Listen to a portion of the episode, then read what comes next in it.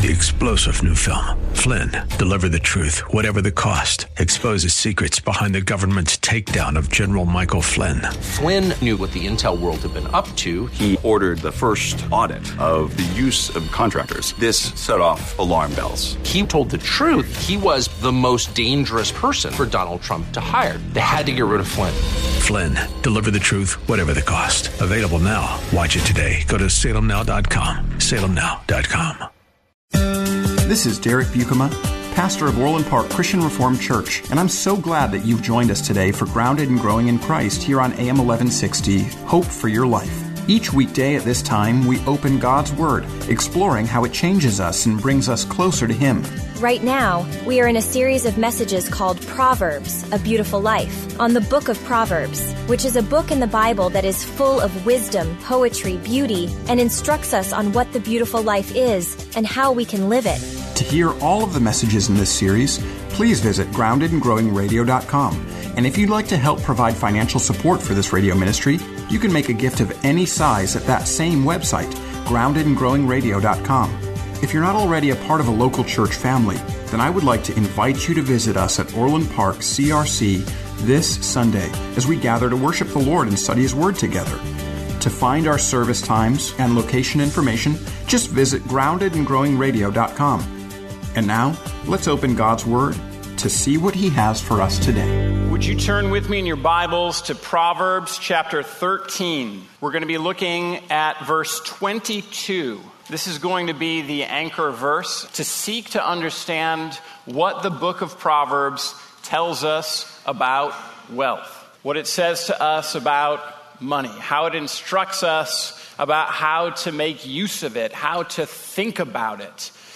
And my hope and my prayer for us as we consider this, because this is something that, that affects all of us, is that we will think rightly about wealth and money and resources, that we'll act rightly with our money and our resources, that we'll feel rightly about how God makes use of wealth, of money, of resources.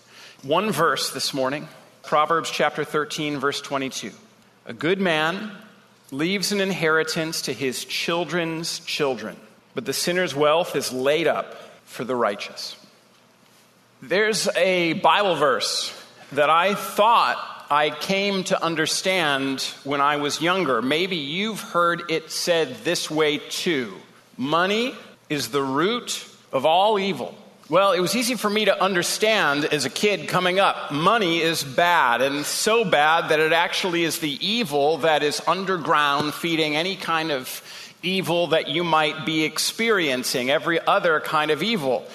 And this created a lot of conflict in me because I thought that as I grew up to be an adult, that I needed to figure out a way to get rid of all money since it was the root of all evil.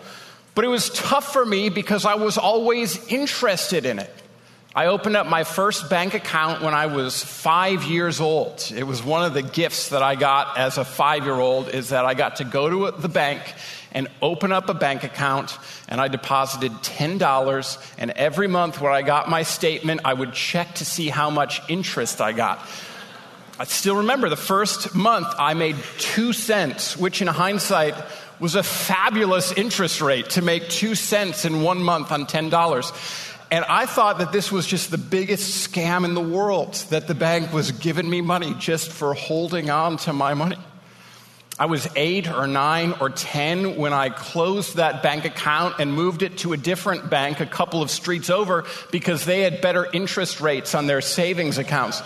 And, and, I would either bike around or ask my parents to drive me around to get interest rate sheets from the different banks to compare them to see where I could make the best return on my money.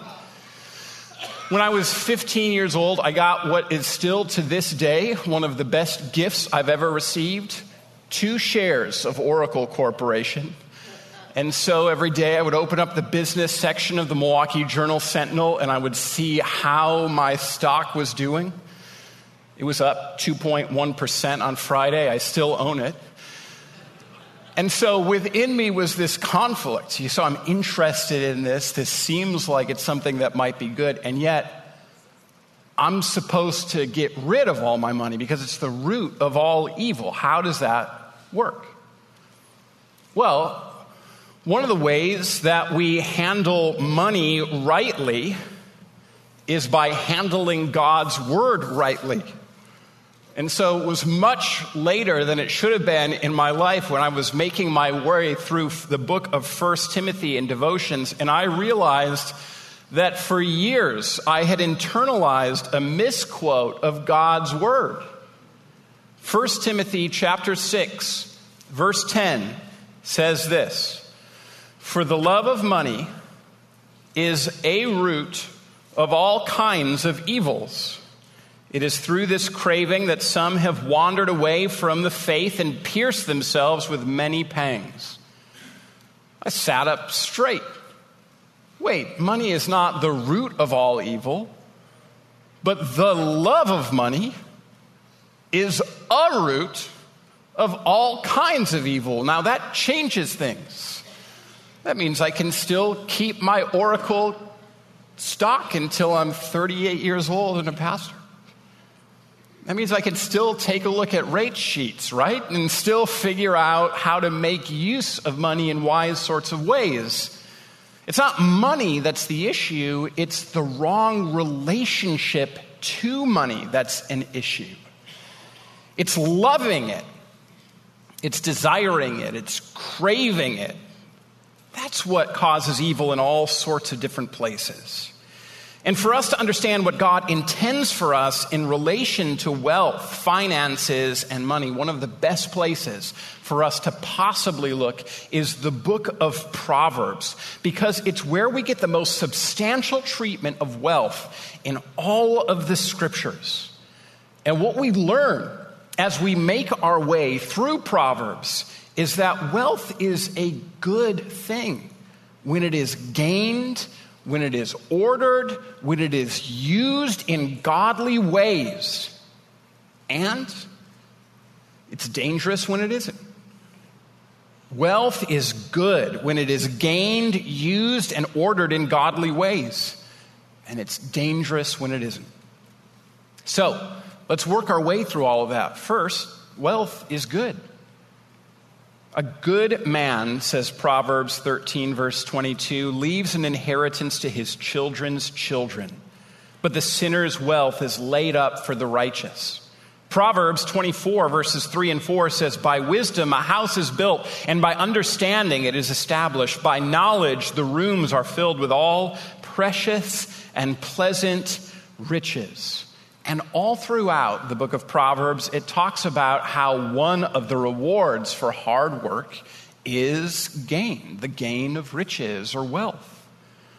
Proverbs talks about how wealth, how money, how resources, in and of themselves, they're good things. One way that we get into trouble as Christians is by denying the goodness of what God has made. He's made the earth and He's made it to be fruitful.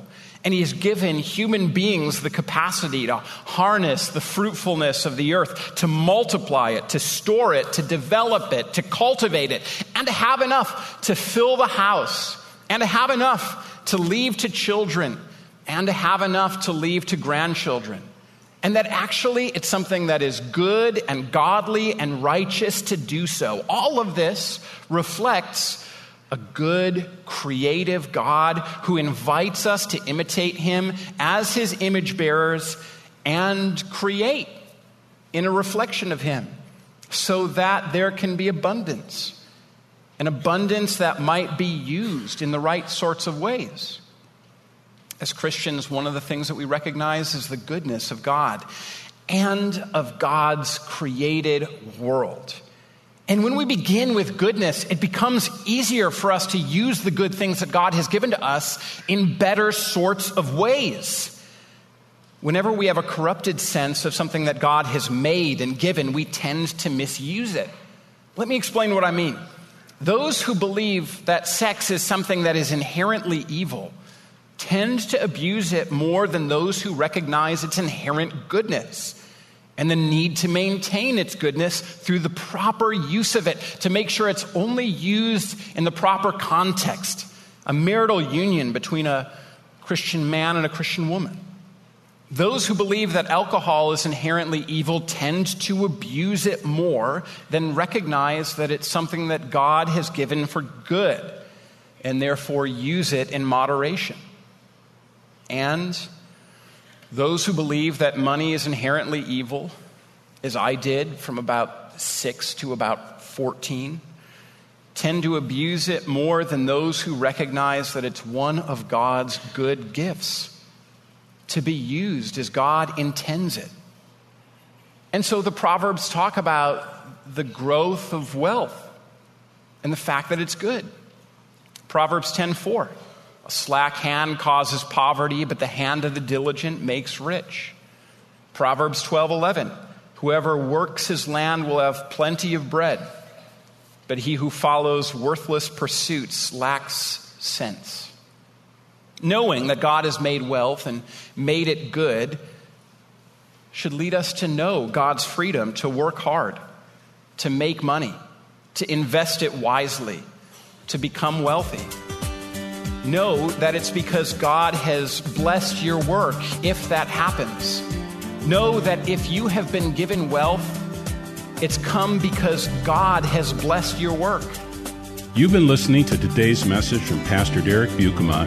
To learn more about Orland Park Christian Reformed Church, listen to past programs, and to give a gift to support our work preaching the Bible on AM 1160 Hope for Your Life, visit us today at groundedandgrowingradio.com.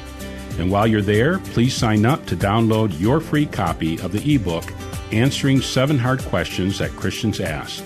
Again, that's groundedandgrowingradio.com. And now, more from Pastor Derek in our series called Proverbs A Beautiful Life on the book of Proverbs, which is a book in the Bible that is full of wisdom, poetry, beauty, and instructs us on what the beautiful life is and how we can live it. There are many people at many times, in many ages, in many places, who have worked as hard or harder than you and have had far less. And so, if you have some material wealth, realize the giver of that and the owner of that is God and praise God for the gift of it. And make sure that in all of your work and in all of your efforts, you don't exploit or steal or give yourself over to injustice. Because the second thing that Proverbs notes is that wealth is worthless if it's come through sinful, unjust means. That's the other theme that Proverbs is going to hit throughout 10 to 29. 10 verse 2 says that treasures gained by wickedness do not profit, but that righteousness delivers from death. 21 verse 6 says that the getting of treasures by a lying tongue is a fleeting vapor and a snare of death.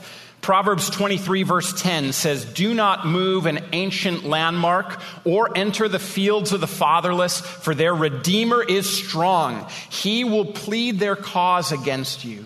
Wealth is good when it's gained through righteous means, but Proverbs 10 through 29 warn us strongly about getting wealthy through unjust means. 23 verse 10 talks about, you know, moving an ancient landmark. These would have been the sorts of landmarks that had been set up to establish who owned what portions of what fields. These ancient landmarks could have gone all the way back to the time when God had given to the people of Israel the promised land that he had uh, uh allowed them to take possession of. He had ordered a distribution of the land to various tribes and different clans and households within those various tribes, and ancient boundary markers were set up so that people would know what family, what tribe, what clan owned what part of the land. Now, a person who was moving these ancient boundary markers would have been trying to, probably under the cover of night, bit by bit, expand their land and expand their territory so that in an agrarian society they could farm more, so that they could gather more, so that they could become wealthy. And the injustice of it wasn't just for one particular moment, but the injustice of this would span generations. Because one of the ways that God had established that there would be uh, equality within the people of Israel is that every 50 years there was supposed to be a, a year of Jubilee where there was a time of resting and of feasting and of forgiving of debts and a return of property to the ancient boundaries that had been set up when the people of Israel had inherited the land. And so, if somebody had moved these ancient boundary markers after this year of Jubilee, the land would have been given back to these people. It meant that there still would have been an injustice because the land that had been restored would have been illicitly gotten through the moving of these boundary markers. Don't do it, God says. And then he says, also don't enter the land of the fatherless or the widow especially at this particular time, if the father of the home had died. It would have exposed the, the woman and her children to, to great poverty. There would have been no adult man strong enough to push back those that came onto the land and started to use it for their purposes. It would have been a grotesque injustice to start harvesting the crops of a fatherless household, exposing a, a woman and her ch- orphaned children to even more poverty because of the abuse of the neighbor that had stolen her and her family's grain, her goods. And what the Lord says here is that there's a reason that you shouldn't be moving these ancient landmarks or entering the fields of the fatherless. And the reason is the Redeemer is strong and he will plead their case against you. Now, if your Bibles are still open and you want to flip to Proverbs chapter 23, verse 10, one of the things that you will recognize is that there is one word that's capitalized there to signal something to us. It says, the Redeemer, and in 23, verse 10, Redeemer is capitalized, which signals to us that this is more than a human Redeemer.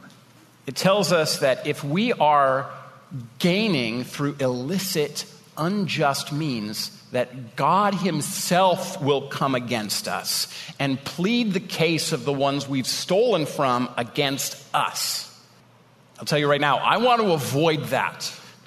I want to avoid going into any courtroom setting where the prosecuting attorney is God and I'm on the defense because he's going to win. And if you steal from the vulnerable, you're stealing from somebody who, in worldly terms, might not have anybody to plead their case. But God reminds you that He sees and is going to plead that case. Much better much better is it to come by wealth through good, honorable, hardworking, slow means. It's better to do this actually than getting everything at once. Proverbs 13, verse 11 says that wealth gained hastily will dwindle, but whoever gathers little by little will increase it. Proverbs 20, verse 21 says, An inheritance gained hastily in the beginning will not be blessed in the end. Now that seems interesting, right? Wealth gained hastily will dwindle, but whoever gathers little by little will increase it. An inheritance gained hastily in the beginning will not be blessed in the end. For some reason, Proverbs is telling us that it is more wise to come by wealth through the use of work over a long period of time than to have one massive windfall. Now, that might seem counterintuitive to you. Well, if I'm going to end up with it in one way or the other, why wouldn't it be okay for me to just end up with all of it right away at the beginning and then I can start making use of it? The reality is that wealth is such a powerful thing that when you have it all at once, the temptation is to use it, abuse it, and lose it. One statistic that always boggles my mind is that lottery winners are more likely to declare bankruptcy than those that never win the lottery. That's crazy, isn't it? More likely to declare bankruptcy after ending up with millions of dollars than if you had never ended up with it at all. Why? Because all of a sudden you feel like you are impervious to any sort of problems. You start spending in ways that are unwise, unrighteous, ungodly, and you realize that it is pretty easy to lose money very quickly in a lot of different ways. There's a joke, you know, how do you make a small fortune in the tech industry? You start with a large fortune in the tech industry. And it speaks to the fact that there are lots of different ways to lose money. And if you're unwise with it, well, it can just evaporate. All of this tells us that wealth is a relative good. What do I mean by that? That it's something that's good, but, but we need to understand it in appropriate relationship to other things that are also good. Sure, it's good, but it's not ultimate. And that also is a huge theme throughout Proverbs. Proverbs will talk about wealth being good, but not as good as a number of different things throughout. Let me, let me hit you with a few of these. Better is a little with righteousness than great revenues with injustice. Proverbs 16, verse 8. Better is a dry morsel with a quiet house than a house full of feasting with strife. Proverbs 17, verse 1. Better is a poor person who walks in his integrity than one who is crooked in speech and is a fool. Know what the book of Proverbs is saying to us here that while wealth is something that's good, it is not as good as many other goods that the Lord God has given to us. Wealth is good, but it's way better to be poor and given to justice. Wealth is good, but it's much better to have very little and yet to have a house that's at peace. This is something that's important for us to recognize as we consider all of this. Because sometimes wealth becomes the aim or the goal of our life, that other things that are actually better start to kind of fall away. And so a home can start experiencing all measure of strife because you feel like you're entitled to this or that or the other thing. Maybe it's something that your siblings got that you wish you could have had, maybe through their efforts that, that you feel like you were better at and you should have had. Maybe you feel like your parents are being more kind or generous to them than they are to you. And so you start refusing to speak to this or that or the other person and it tears up a home. I have a friend who is uh, very wealthy. Very wealthy. He's worshiped here before at Orland Park CRC. And, um, he, uh, you didn't know he was here. He's, he told everybody who asked him what he did that he worked uh, at a gas station, which was true, but not the whole truth. And so you didn't know.